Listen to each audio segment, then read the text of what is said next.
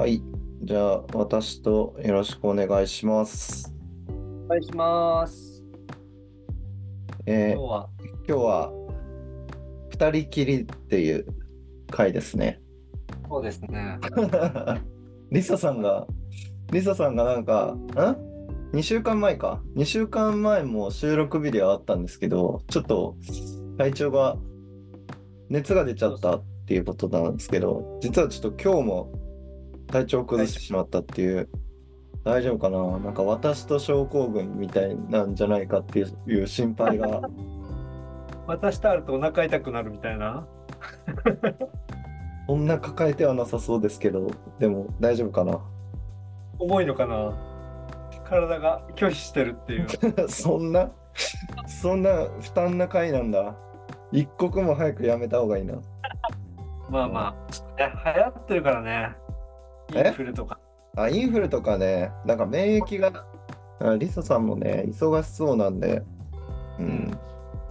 ちょっと体を大事にしていただきたいんですけど、一行日記の会っていうのをやっていて、実は年末に、あの辻さんの会を、忘年会がてらというか、やったんですけど、なんかね、いまだにそのデータがどこにあるかわからないっていう、悲しい。悲しいっていうか、消すっていうことはないと思うし、俺聞いたんですよね、一回自分で撮ったやつ。あ、そうなんだ。じゃあパソコン上にはなんか、ある可能性は、まだ残されてはいるんだ。うん。し、まあ、俺パソコン2台使ってたりするんですけど、どっちで撮ったっけっていうのも、でも、まあでも、あれじゃない？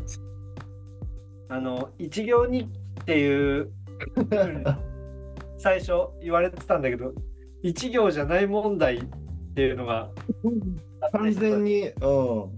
完全に一行じゃなかったからね。すごい長文の日記を俺とリサさんが書いて、俺は趣旨と違うみたいなの。もともと朝日くんは一行にして、リサさんはまあ一行にしてくれたんだよね、そこから。そうそうそうそうそその回をこう、取った時にやっぱ一行の方がね、話が、う。うんうん。し、そうそうそう。今回、辻さんも、あの、また、まあ、リベンジというか、一行に改めてして、デフォルメしてくれたんですけど、すごいいい感じになってて、ちょっと気になる、気になるなっていうか、年末話したことをあんまり覚えていないっていう。覚えてないよね。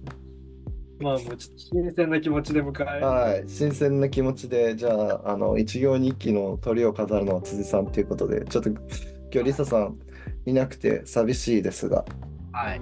ちょっとまあ、後で聞いてもらうということで。はい。まあでも、なんか覚えてるのは、来年は、来年の辻さんの目標みたいなのだけすごい明確に覚えてるな。それ覚えてるな。魂を売り落とさないみたいな、なんか、うん悪魔に魂を売らないっていう。売ってた、去年そんな売ってたかなみたいなのもあるけど、まあでもなんかね、そういうのは、ちょっと、あるよね。その、売っちゃうっていうか。悪魔とは言わないけど、うん。嫌なことを受け入れてしまうみたいなところはあるんだよね。ああ、じゃあちょっと早速その流れからチョイスしていいですか、一個。はい。これはね、悩んでるデザイナーとか、まあ、もしかしたら別の職種の人でもいるのかもしれないなっていうので、お金ないんでデザインはあまりやらないでくださいっていうのが 書いてあるんですけど、これは多分、あの、お客さんに投げかけられるこあ、お客さんっていうか、デザイナーがこういう依頼をされる場合があるんじゃないのかなっていう、通算に限らずね。あるよね。まあでも、そのね、気持ちはわかる。わからなく、どっちの気持ちもわかるというかさ。うんうんうん。やっぱ、うん。言われる、朝日くんもこれは言われるんじゃない？似たようなことっていうか。ああ、制作会社の人とかね。そうそうそうそう、予算ないんでちょっとあんまりやんないでくださいみたいな。やなんかこうあんまりやらないでいい感じにしてくださいみたいなうんうん。おだと思うんだけどなんか向こうは気を使ってあんまり時間かけないでみたいなことを言うんだけど、うん。これって本当に俺は予算ない仕事をよく受けることが多いからその中でよく言われるんだよね。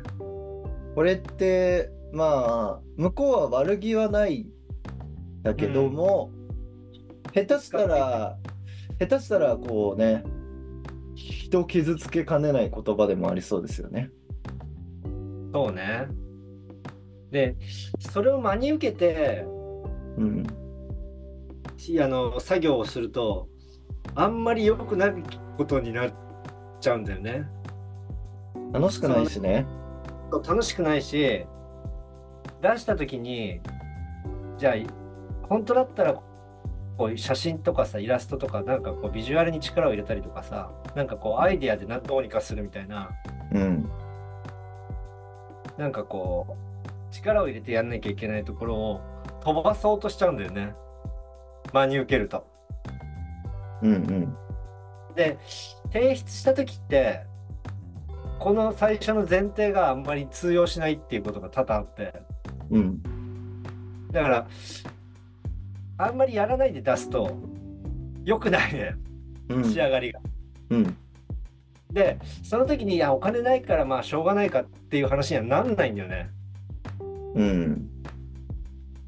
それがねだから最初のこの言ってきた人ももう気使って言ってるんだけど上がってきたものに対しては結構シビアみたいなことがあって それは、それはちょっとなんか違う感じがするけどな。うん。なるほど。そうでも出来上がっ上がってきたものに関してはそれはなんかねあんまり反映されないんだよね俺の経験上。うん。何も当てにならないっていうことですね、この言葉から俺だけが真に受けてちょっとこうしあの手を抜くじゃないけど例えば時間をさ短くしてやるとかうん。なんか何がしかのこうコスパ重視でやったりするときに良くない結果になるからこれはマジで無視するっていう体質にしたいんだよね。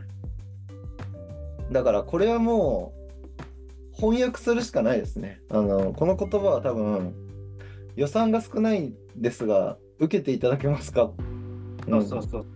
あフリー素材でイラストとか使ってくださいとか、うん。例えばフリーで何かをやってとか、なんか極力こう、時間かけないでやってくださいみたいなこと言うんだけど、それはもう全無視っていうのが本当はいい。だけど、なかなかそれはできない場合があったりするっていううん。だよね。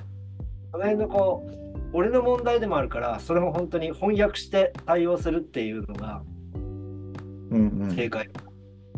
あーなんかね、でも仕事ってちょっと、まあ2種類、依頼する側としては2パターンあるなと思ってて、技術にお、技術に対して仕事を依頼するパターンと、人に対して仕事を依頼するパターンがあると思うんですよ。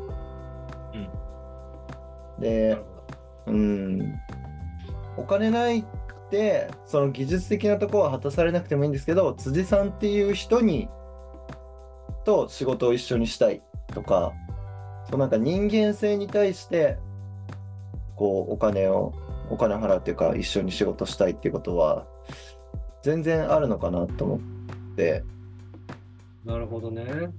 でもなんかそこまでの域には達してないからな、俺。ああ、なんかこう、隙間産業じゃないけど、うん、なんかお金がないんだけど、ちょっと良くしたいみたいな仕事が来がちっていうか、うん、うん、うん。便利屋さん、便利屋さんみたいになっちゃってる。便利屋さんみたいになってる面もあるんだけどね。うん、それをなんかこう、うん、それがいいのか悪いのかっていうのは、ちょっとまだわかんないな。現状そうっていう。だからそれをこう、どういうふう、もうちょっと自分の未来の話ってどうなりたいかっていう問題にも なってくるんだけど、うん、こうだって普通に予算が潤沢な場でいい仕事ってさ、こういう話にならないじゃん、多分。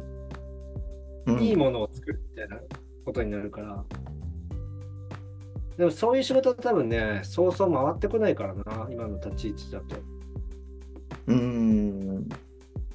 なるほどね。なんか、ある日には、ある日の一行日記では、思ったことを全部やった方が気持ちいいっていうのが書いてあったりするんですけど、なんかね今の話と相反してる内容な気そうだ、なんかあんまりごごちゃごちゃね、しその受けたからには、うん、ごちゃごちゃ言わずにやった方がいいんだよね。なんかこう、惑わされたりする場合があるのよ。人に。うん、人に言われた、こうしてほしいとか。うん、だから、多分一番うまくいくパターンとしては、自分が仕事をこう受けるじゃん。うんやりますって言った時点で、あとはもう自分の手を動かすだけだから、100で返すみたいなのが正解なんだよね。100って120とかで、うん、あの、別にお金かかんないじゃんみたいな。かうん、かってるんだけど、うん、なんかこう、まあコーディングとかデザインとかってさ、デザインのそのやるかやらないかみたいな話になってくるから、うん、その辺はこう、やりますって言ったら、やっぱやんなきゃいけないんだろうなっていう。まあ当たり前のことなのかもしれないけど、うん。時間で切らないっていうのは結構大切かもね。そうですね。まあ、その裏にやりがい搾取みたいなものが潜んでいるって感じですね。そうなんですよね。まあでも、もともとさ、好きでやってる部類部類の人間だからさ、あ、そうですね。辻さんはデザインしてること自体がめちゃくちゃ好きだし楽しめるタイプじゃないですか。仕事と割り切ってやってる人は結構ね、あの、もっと苦痛に感じる場面が多いんじゃないかな。そうね。だから、まあね、その、いろんな、これやってるんだったら映画見た方、いい映画一本見た方がいいなとかさ、うん。まあちょっとこう全体の俯瞰した時の生き方もちょっと考えるけどね。この謎の製品の仕事をしてていいのかみたいな、なんかこう葛藤とかもあるんだけど、まあその受けたからには楽しんでやった方が絶対にいいなっていうのが、多分うんちょっと忘れちゃったりするんだけど、根底にはあるかもね。うん。っていう感じか。この基本の姿勢としては。ああ、でも確かに今、な、なんだろう、あのー自分だけの話じゃなくて、その仕事する対象の話も今ちらっと出てきたと思うんですけど、やっぱり、やっぱり、その、なんだろう、表現する、例えば商品とかが、すごくいいものだなって思った時は、やっぱモチベーション上がりますよね。めっちゃ上がる。うん。好きな商品とかの方がやっぱいいよね。好きな商品っていうか、まあ、そその話聞いていいなって思うところを見つけるっていうか、うん。なんかこう、お金稼げますよっていうだけだとちょっとね、うん。さらに俺の場合だとお金もないし商品も良くないみたいなパターンもあったりするから、うん。そこで好きを見つけるみたいな話になってくる場合もあるからさ。うん。だからなんか、その中で、なんかこう、うまくはまる気持ちよさみたいな、デザインの面白さみたいなのでクリアしたりすることも、まあまああるから、だかうん。ら多分それは自分のモチベーションで乗り切るみたいなところは結構あるかもね。そうですね。まあでも辻さんみたいに、俺は今会社に所属してるから、なんだろうな、割とそういういいものの、いい商品とか、いいサービスとか、いいものの仕事が来る確率がフリーの人よりは高いなって思ってるんですよね。だからそういう意味で俺は会社にいる方がモチベーションのそういう意味で維持ができるし楽しさがあるんですけどやっぱそういう面で考えるとフリーの人とかはすごい大変だな断れないから、そうそう。こっちしなんか、死んじゃいますからね。真に直結じゃないけど、お金にすぐ直結しちゃうからね。うん。だからこう、悪に加担するみたいなことも全然あるよね。そうですね。まあ、それが悪魔に魂を売るっていう話だと思うんですが、断ってもいいんだけどね。いや、今日の、このバナー作ると今日の夕飯になるなみたいな。今日の夕飯代はこれのバナーを作ったことによって浮くなみたいな発想になったりもするからね。だってさ、まあ面白いけどさ、世の中にはさ、マルチ商法とかやばいネットワークビジネスの、うん。そこにもデザイナーが 介在してたりするわけですもんね。そうね。ビジュアルとかね。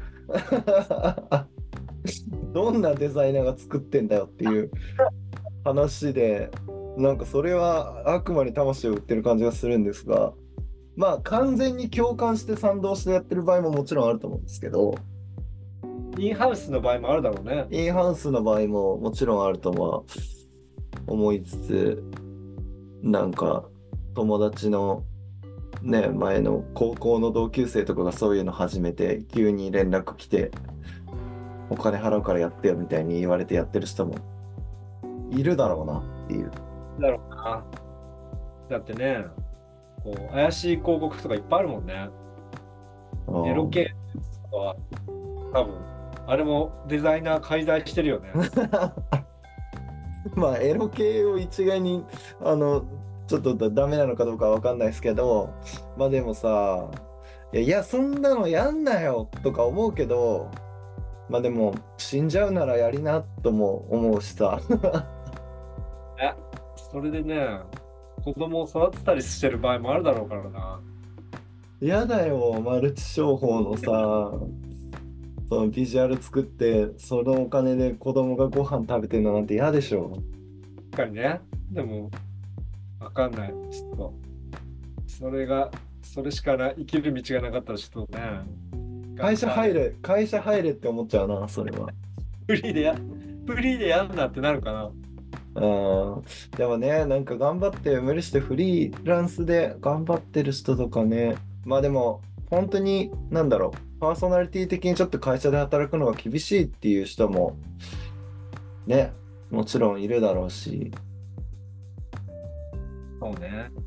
うん、まあちょっとね、俺の場合はさ、会社にも所属してやってるから、ちょっと普通の人とはね、あそうですね、今の時代はやっぱその二足のわらじ的なことが、うん、なんか保険にもなるし、一番できるならば、それが、そうね。だから、すだから受けてるっていうのもあると思うよ、俺は。まあ、だから悪魔に魂を売らずに済むんじゃないですか、本来は。うんうんうん。だからまあ、基本ね、知り合いからしか受けてないからさ、うんうん。あの広く募ってないから、うん。友達カーフみたいな部分でやったりしてるところで、向こうが気使って言ったセリフでもあるかな。そんなやんなくていいです。予算マジないんでみたいな。はいはい。まあでもね、好きで、本当趣味みたいな感じでの延長でやってる部分もあるから、うん。手言ったら意味わかんないんだよね。そうね。そもそものところを考えると。ちょっと、ずっとこの話になっちゃうので、ちょっとだけ方向性変えようかな。はい。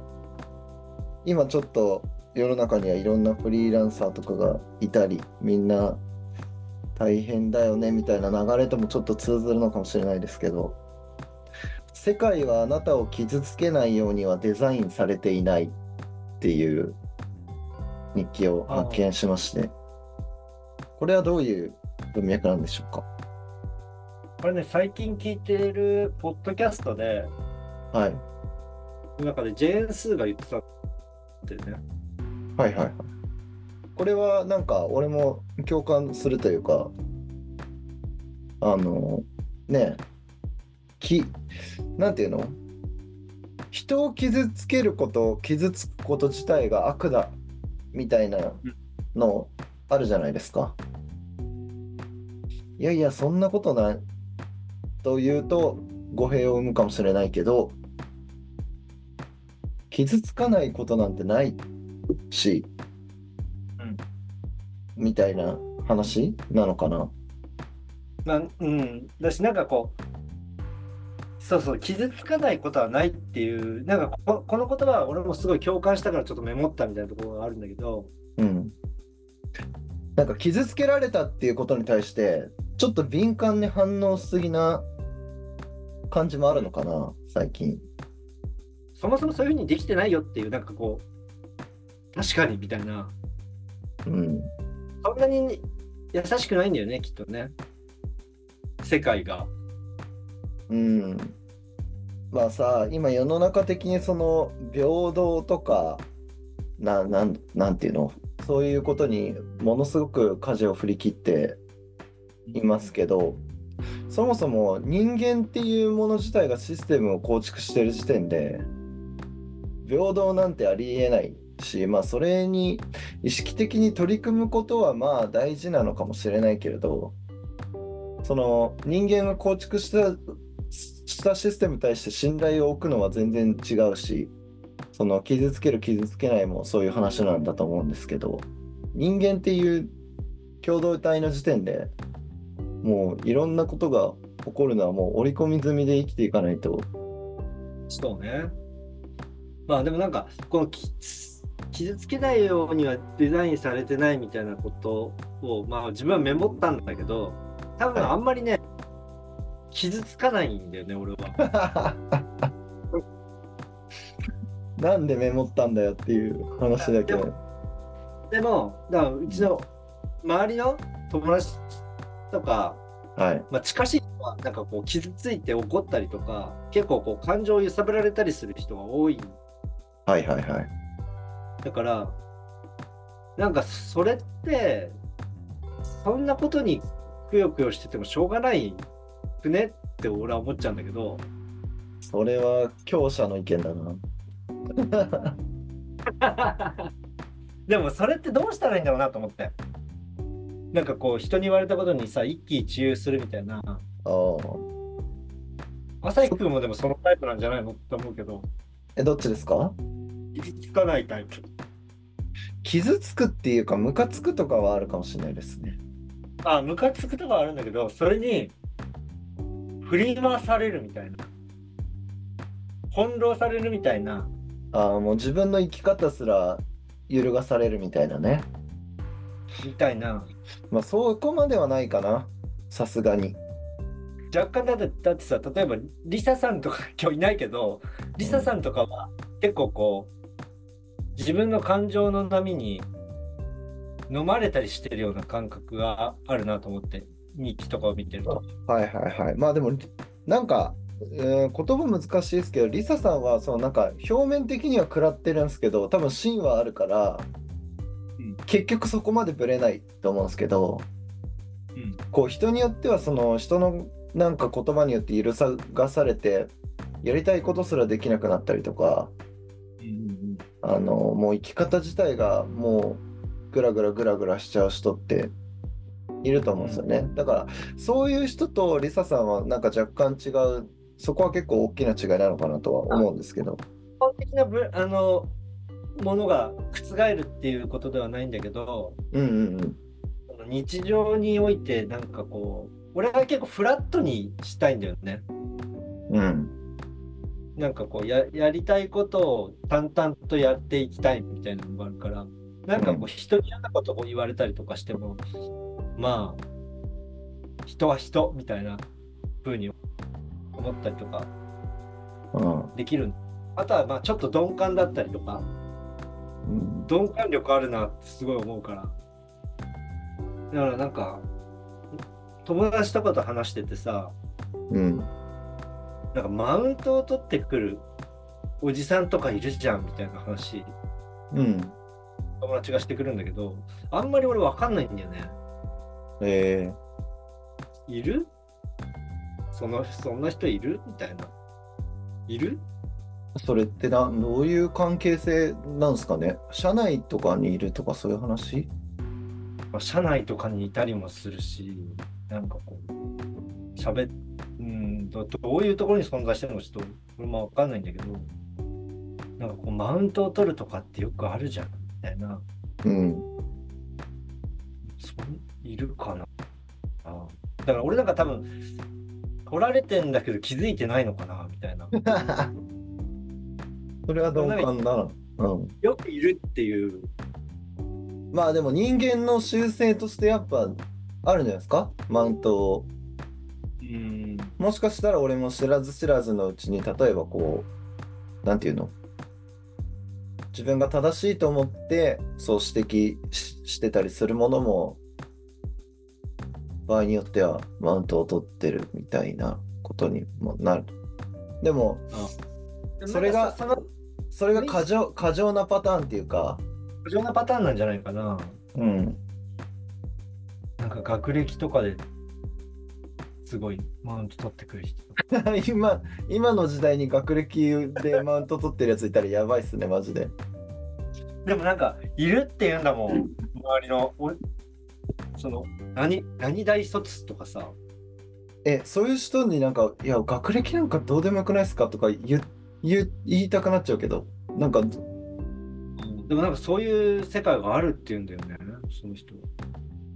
なんでその世界にいるんですかねって言うと怒られる？でもなんかその、なんていうの、クリエイティブ業界みたいなところだとあんまりないじゃん。ないですね。あ、どこ出身とかあんのかな？出身？バック出身とかそういうのあんのかな？ああ、電白出身。まあ、それで仕事しやすいとか、それを看板にして仕事してるはしいますけど、そういう個人と個人との会話の中で、その、ね、大手にいたみたいなことを言ってくるやつは大したこと100%ないですよね。だし、バレちゃうじゃん。ダメだったら。うん。仕事をしてる中で、あれ、この人なんか変なやつだみたいになるじゃん。うん。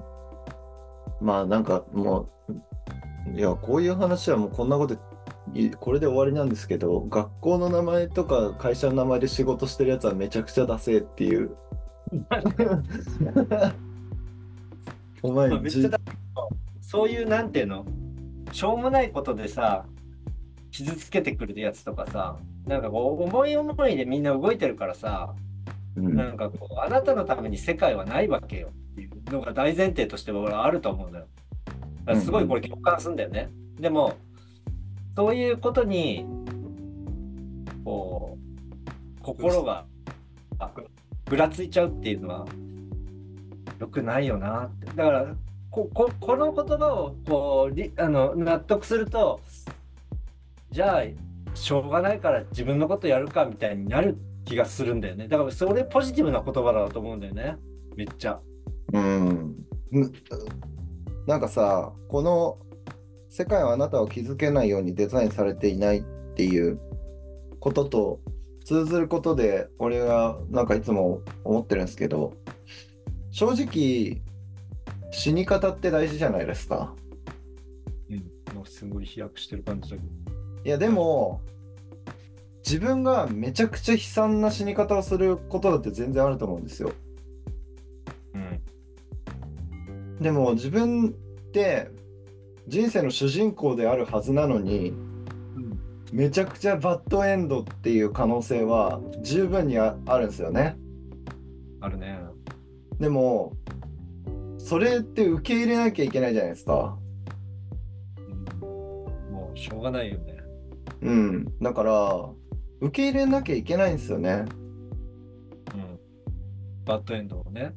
それは受け入れたくないって言って生きてるとその傷つきたくないって言ってるし人と同じだなって思ってて。どうでもどうせどう説得したらいいの？それは。むずいんだよな。どうしようもなくねっていう話なんだけど、受け入れるしか受け入れたくないんだよって言われたら困っちゃうんだよな。受け入れられなかったらもう終わりだっっていうこと なんじゃないですか？だからなんかこうそのこの言葉はもうしょうがないじゃん。そういったって相手はね、例えばマウント取ってくるおじさんだったりさ、死に方はバッドエンドかもしれないとか、そういうなんかもう変えられないんだよね、自分以外を。だよなんかこう前に話したさ、養老先生の本でさ、自分が変わった方が早いみたいな話あった気がするんだけど、世界を変えるよりもね。うん。だからもう自分でどうにかするしかないんだよな。でも自分を変えるって超むずいんだよな。いや、だからさ、傷つくとかも、どう、どうやって人間に実装された感情なんだろうな。不思議なんだよな。やべ大、体ね、あの、いたら治るからな。いや、本当にさ、自殺とかもそうでさ、いや、なんか本のタイトル忘れちゃった。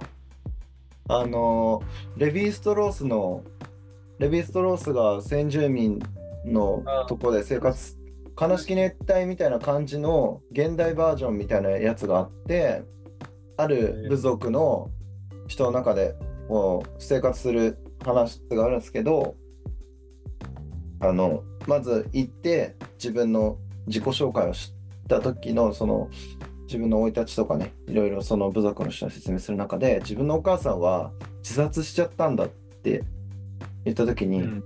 笑われたんですって、へだからジョージョークっていうか何何それなんか。だ自分で命を絶つみたいな発想がないんですよ。えその部族上ね。うん。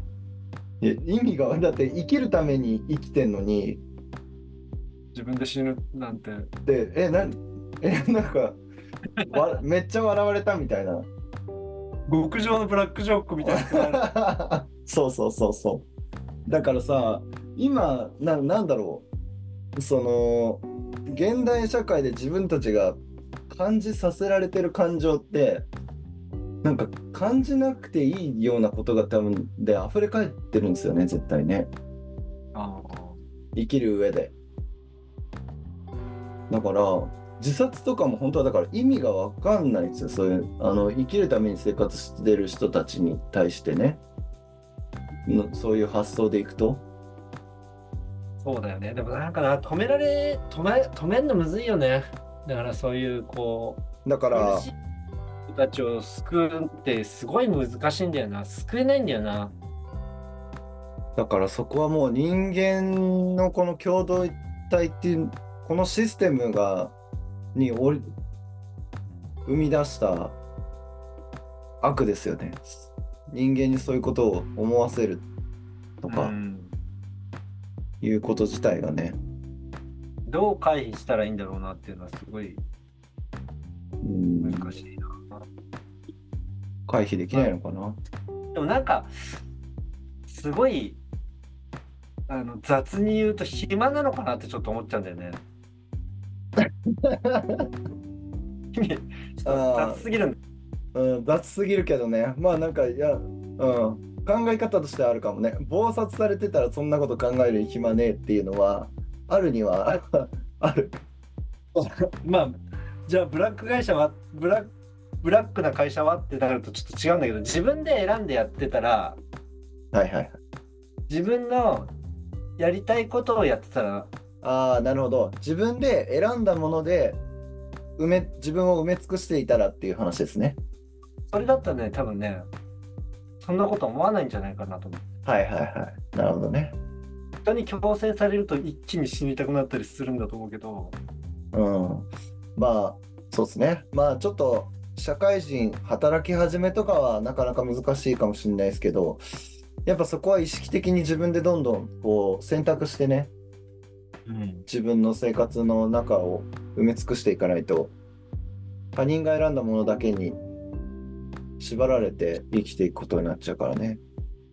そうそうそうそう。だからなんか自分で作っ、自分で決めたことをなんかこう、思いっきりやるのが結構傷つかないとか、自殺しそうねそういうことが他人の価値観とかがあの悪い意味で介在してこない、うん、手段なのかもねっていうこういうこんなまとめでいいのかな。なんかだから私ととかめっちゃいいんだと思うよ。自分たちで決めて、あー自分たちで他の人の価値観を取り入れることを選んでとかね。なるほどね。それをシェアするみたいなのとかは自殺しづらい自殺防止いいと思うけどね。ひなんか人と喋ったりするのってめっちゃいいと思うからさ。そうね。なるほどね。そうです。ちょっとでも、全然、全然、3個ぐらいしかチョイスできなかったな。え、でも結構時間いった？うん。ちょっともう時間があれなんで、はい。通3回こんな感じかな。2人でしたけど。あれだよね。で年始入ってなかなか更新できてないんで。はい。上げていきましょう、ペースを。ましょう。じゃあ、ありがとうございました。